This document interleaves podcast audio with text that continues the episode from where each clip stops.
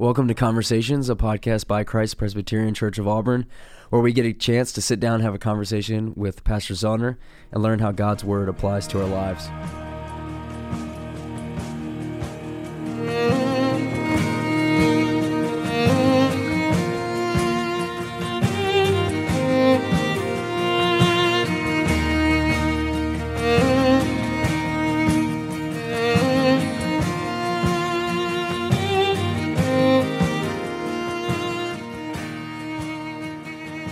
Welcome to Conversations, a podcast by Christ Presbyterian Church. We're so thankful that you are sitting here listening. Today we've been walking through, or today we're going to walk through another part of the doctrines of grace, which is called irresistible grace. We've so uh, thus far we've talked about total depravity, unconditional election, and limited atonement, and now we move to the I in the common acronym TULIP, which is irresistible grace. Pastor Zollner, help us understand what is irresistible grace and what effects it has on our Christian life. Sure. Irresistible grace fits so uh, understandably and perfectly in view of the ones that we've already discussed because at its core, when we talk about total depravity, we're saying man doesn't have the capacity uh, because he, every every part of his being is uh, is born in sin, so he doesn't have the capacity to to rise up and choose God. Um, from total depravity to have an unconditional election means that God has done the choosing of his people who will be saved for salvation. Limited atonement, of course, reminds us that uh, God's blood, the blood of Jesus Christ, is actually uh, specifically applied to the very specific people whom God has uh, given salvation by way of election and predestination.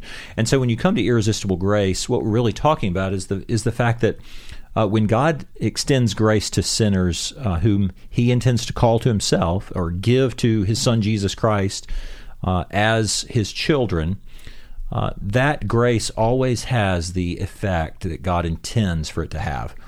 It is not possible for the Lord to extend grace to transform the heart and yet for that person not to come to saving faith.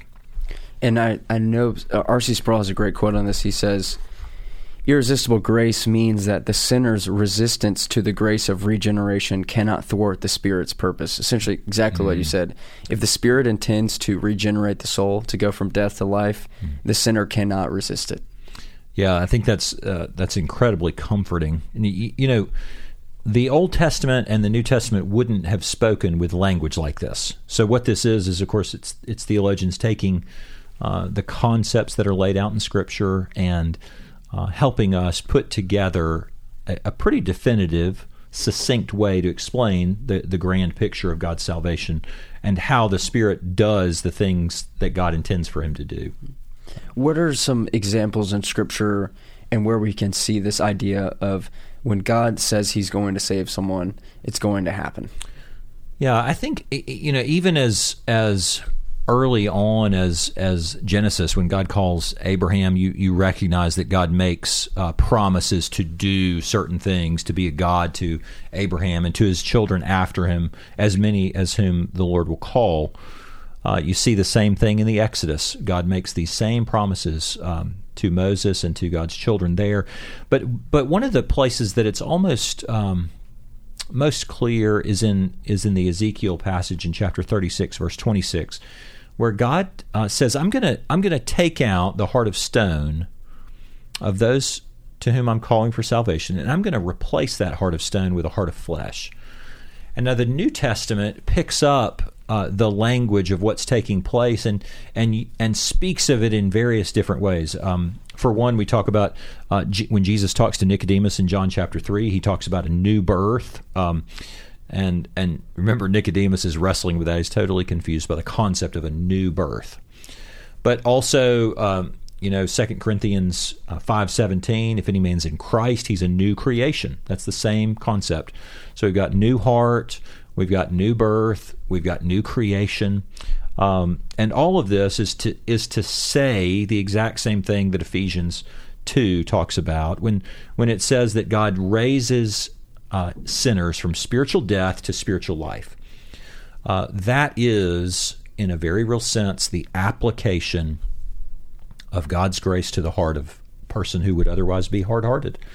Uh, and so it's it's a it's a whole of Scripture story, and so a lot of times when we when unbelievers approach the Bible, they they suspect that you might um, pick and choose or read here and there, uh, or and there's even a lot of churches that kind of teach us to to do that with Bible verses. But when you when you take the whole of the story, Old Testament and New Testament, what you recognize is the whole thing is actually about God redeeming a people to be His own.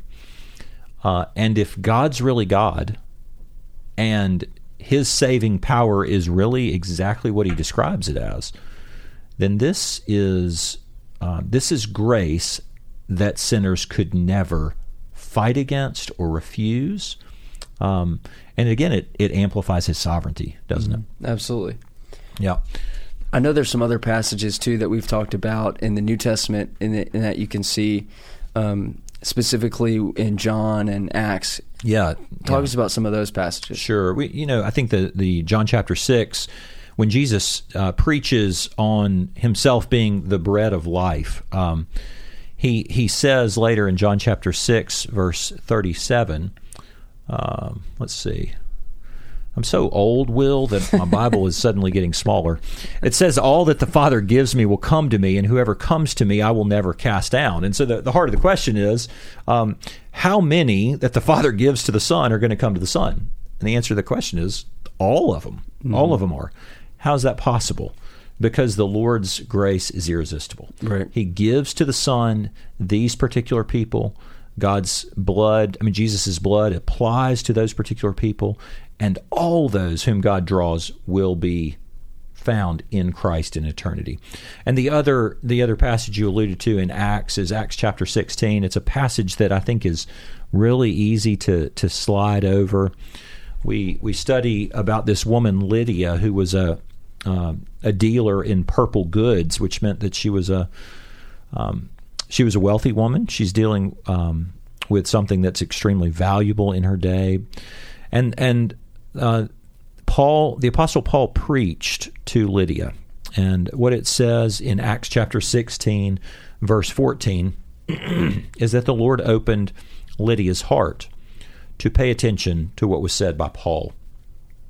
Um, why was it possible that Lydia, who previously did not know the Lord, but heard the gospel, was able to respond. That's really the heart of the question. Why was she able to respond? She's able to respond because God was faithful to his promise in Ezekiel 36. He really did take out this woman's heart of stone and give her a heart of flesh, which is the way that Luke describes it in, in Acts 16. The Lord opened her heart to pay attention to what was said right. by Paul. And that's why you see with this doctrine of irresistible grace, it can also be commonly called the effectual calling because the idea is as God calls the sinner to him, mm-hmm. it, it is effectual. He will bring about his effect. And yeah, that's right. We see this in the Westminster Larger Catechism when the question is asked, What is effectual calling? And the Larger Catechism says, Effectual calling is the work of God's almighty power and grace, whereby out of his free and special love to his elect, and from nothing in them moving him thereunto, he does in his accepted time invite and, and draw them to Jesus Christ mm. by his word and spirit, savingly enlightening their minds, renewing and powerfully determining their wills, mm. so as they, although in themselves dead in sin, are hereby made willing and able freely to answer his call and to accept and embrace the grace offered and conveyed therein. Yeah, it's you know it begins with the concept of it, that it's God's work, and then and then everything that the Catechism reflects on there uh, has to do with God uh, doing the inviting, doing the drawing, doing the enlightening of their minds, doing the renewing, um, and even even shifting their will. Um, the Shorter Catechism says renewing their wills, so they're persuaded and enabled to embrace Jesus Christ. Um, and so, but it, the the point is really helpful, right? If effectual calling and irresistible grace overlap and are similar, it is because God makes those sinners willing and able to freely answer His call.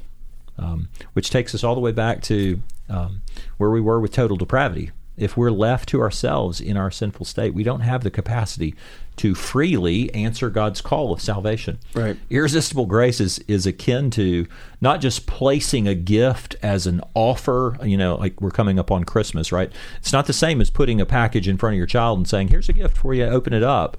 It is akin to giving that gift, but also deeply saturating the soul of the individual with this. Right. So that they could not fail to use it. I mean, how many gifts do you get at Christmas that you unwrap and you go, "Oh, that's cute. I like this very much." And you put it in on your dresser or in a drawer and you don't touch it, right? Irresistible grace is a gift given to God's people, uh, and it is instantaneously used because God's the one who's doing the work to make it useful, um, to draw us to Himself. Um, Pastor Zollner, help us see the effect this has on our Christian life, how we can look at this devotionally, not just mm-hmm. theologically.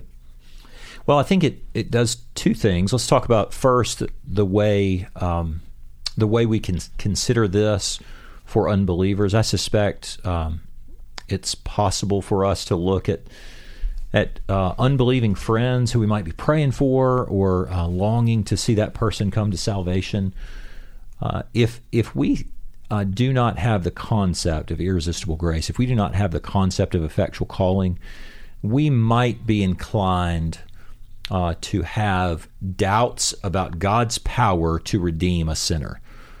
And what we would be doing in that way is elevating that person in their power because of their wickedness over and above God's power. But but what the Bible teaches is that when the Lord intends to save somebody, the most wretched, the most wicked cannot possibly resist him.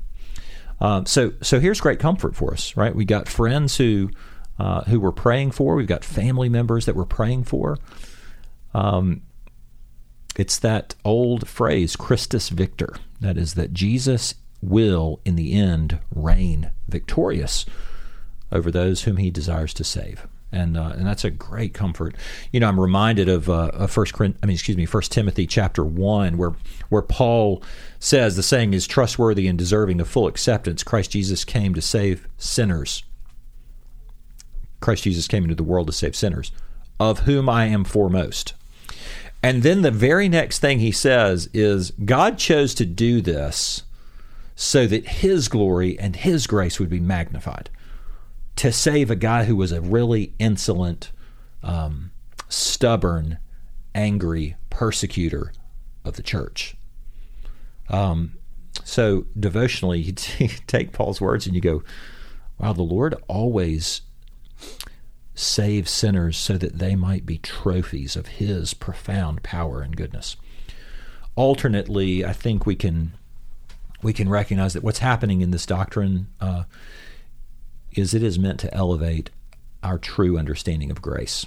Um, if grace is something that can be rejected by those who are genuinely called by God, uh, then it's really it's really not very powerful, um, and, it, and in some ways that would weaken or lessen God's sovereign hand over salvation. And I think you know from our own conversations, Will, when I was um, when I was 22 years old or 21 years old, I would have definitively said, Yes, I truly believe God is sovereign. Uh, but what I couldn't say is that God was sovereign over salvation. Because I thought in some ways that was taking away for, from my ability to choose. But what this doctrine is telling us is uh, that God, in His love, uh, has invited and drawn people like me people like you, into a saving relationship. Um, and it not only elevates his sovereignty in terms of power, but it elevates his love to make completely sure that I would not miss out on the application of the blood of Christ for a sinner like me, so that I might truly be saved. Um, in that sense, there's no grace that's wasted. Um, God's grace is applied directly to his people, and the Lord always calls his people. So you, you have an, a massive elevation through this doctrine and all the others we've talked about of the tremendous uh, beauty of the gospel. That is the grace of God given to undeserving sinners.